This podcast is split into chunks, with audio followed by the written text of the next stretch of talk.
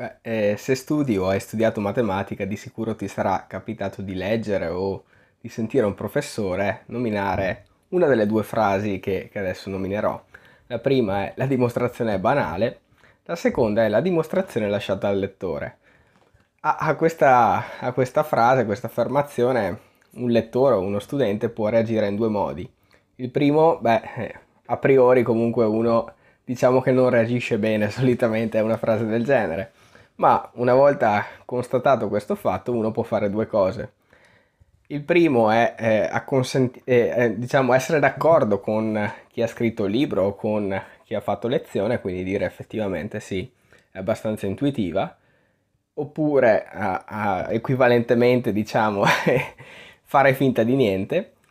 Invece c'è una seconda reazione che potrebbe essere quella di eh, affermare insomma di non essere in grado di vedere perché questa dimostrazione è così banale e intuitiva e chiedere, per esempio chiedere a un professore in aula, no? Bene, questa è la storiella che non si sa fino a quanto sia vera o quanto sia leggenda di un professore che ha ricevuto questa domanda.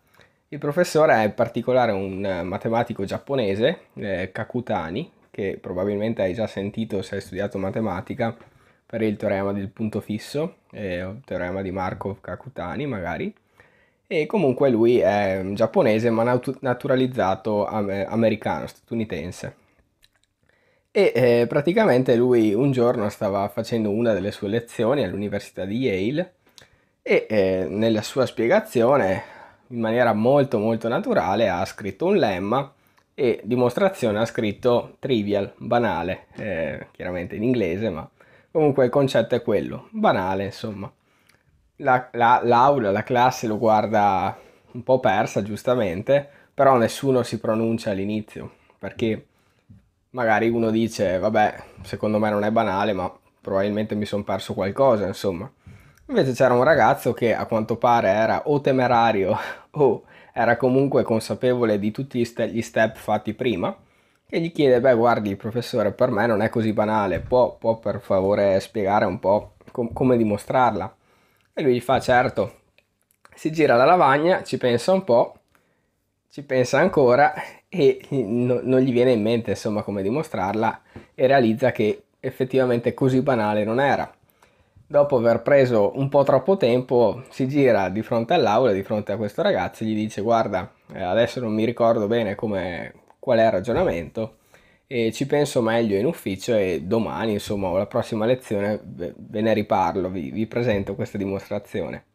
Bon, chiude la lezione, finisce tutto, torna in ufficio e si mette a lavorare sopra la dimostrazione e dopo ore non è ancora riuscito a risolverla, a dimostrare questo risultato e quindi consapevolizza sempre di più il fatto che non sia effettivamente banale salta il pranzo, salta la cena, e però cosa fa? Eh, si rinchiude in biblioteca e cerca di recuperare qual è l'articolo originale in cui questo lemma, questo risultato è stato presentato.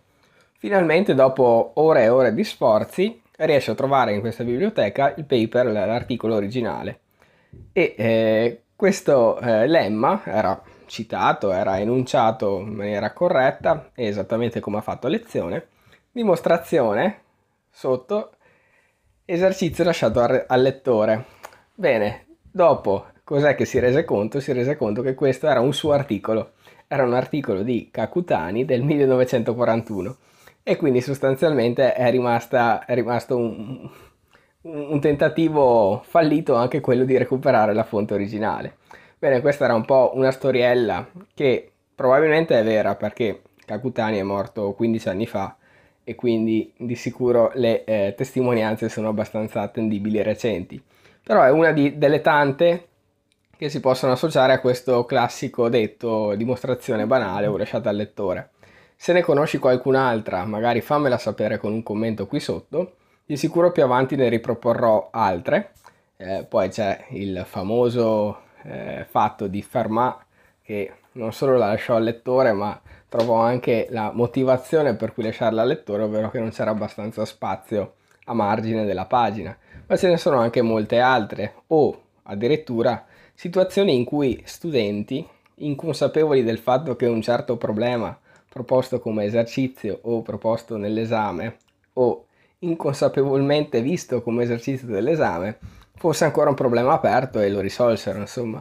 Ce ne sono tanti di fatti di questo genere e è proprio per questo che ho deciso di aprire questa nuova raccolta, rubrica, dedicata a storie, leggende eh, simpatiche e curiose nel mondo della matematica.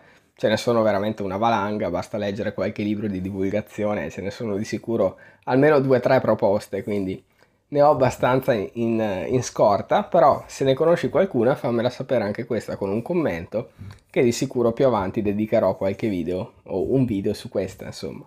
Se ti piace come idea lascia un mi piace al video e magari iscriviti al canale per rimanere aggiornato con le nuove pubblicazioni. Con ciò ti saluto e ci vediamo alla prossima. Ciao!